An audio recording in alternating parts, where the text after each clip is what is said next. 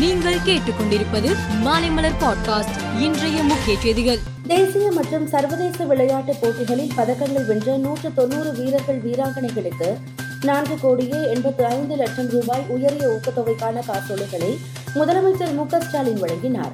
அரசு பொறுப்பேற்ற நாளிலிருந்து இன்று வரை ஆயிரத்து நானூற்று முப்பத்து மூன்று விளையாட்டு வீரர்களுக்கு நாற்பது புள்ளி ஒன்பது பூஜ்ஜியம் கோடி ஊக்கத்தொகை வழங்கப்பட்டு உள்ளது பழனி முருகன் கோவிலில் கார்த்திகை தீப திருவிழா வருகிற முப்பதாம் தேதி காப்பு கட்டுதலுடன் தொடங்குகிறது.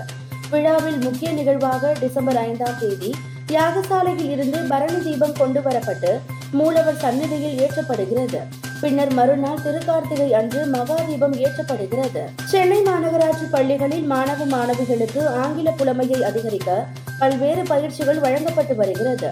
அந்த வகையில் இப்போது வகுப்பு தொடங்குவதற்கு முன்பாக நடைபெறும் பெயரில் வாரம் ஒரு நாள் புதன்கிழமை யாராவது ஒருவர் ஆங்கிலத்தில் பேசி நடத்த வேண்டும். சுழற்சி முறையில் இந்த வாய்ப்பு வழங்கப்படும்.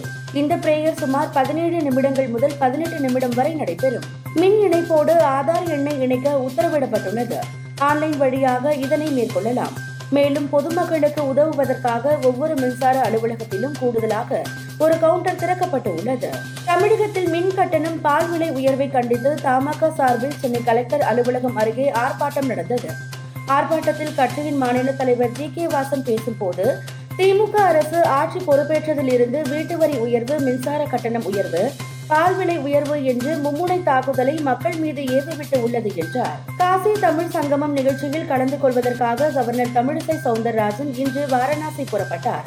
நாளை இருபத்தி ஐந்தாம் தேதி வாரணாசியில் தங்கி அங்கு நடைபெறும் காசி தமிழ் சங்கமம் நிகழ்ச்சியில் கலந்து கொண்டு தமிழகம் மற்றும் புதுவையை சேர்ந்த தமிழ் அறிஞர்கள் தமிழ் ஆர்வலர்கள் கலந்து கொள்ளும் நிகழ்ச்சிகளுக்கு தலைமை வகிக்கிறார். மலேசியாவில் நடந்த பொது தேர்தல் முடிவுகள் வெளியான நிலையில் எதிர்க்கட்சித் தலைவர் அன்வர் இப்ராஹிம் பிரதமராக நியமிக்கப்பட்டார். இதையடுத்து மலேசியாவின் பத்தாவது பிரதமராக அன்வர் இப்ராஹிம் பதவியேற்றார். மத்திய சீனாவில் உள்ள செங்ஷாவு மாகாணத்தில் கொரோனா பரவல் காரணமாக தீவிர கட்டுப்பாடுகள் விதிக்கப்பட்டு உள்ளது. அங்கு அமைந்துள்ள உலகின் மிகப்பெரிய ஐபோன் தொழிற்சாலையில் பணிபுரியும் இரண்டு லட்சம் ஊழியர்கள் வலுக்கட்டாயமாக தனிமைப்படுத்தி வைக்கப்பட்டுள்ளனர். இதனால் கடும் அதிருப்தியடைந்த ஊழியர்கள் வெளியே வந்து போராட்டத்தில் ஈடுபட்டனர். இந்தியா நியூசிலாந்து கிரிக்கெட் அணிகள் இடையேயான மூன்று போட்டி கொண்ட டி டுவெண்டி தொடரை இந்திய அணி ஒன்றுக்கு பூஜ்ஜியம் என்ற கணக்கில் கைப்பற்றியது. இதையடுத்து இரு அணிகளுக்கு இடையிலான ஒருநாள் கிரிக்கெட் தொடரின் முதல் போட்டி ஆக்லாந்தில் நாளை நடக்கிறது. உலகின் கவர்ச்சியான டென்னிஸ் வீராங்கனை ரேச்சல் ஸ்டெல்மேன் சமூக வலைதளங்களில் நம்பர் ஒன் இடத்தை பிடித்துள்ளார். இன்ஸ்டாகிராமில் அவரை இரண்டு புள்ளி மூன்று இரண்டு லட்சம் ரசிகர்கள் பின்தொடர்கின்றனர். டிக்டாக்கில் அவரது தந்திரம் நிறைந்த ஷாட்களை பார்ப்பதற்காகவே ஆயிரக்கணக்கான ரசிகர்கள் அவரை டிக்டாக்கில் பின்தொடர்கின்றனர். மேலும் செய்திகளுக்கு மாலைமலர் பாட்காஸ்டை பாருங்கள்.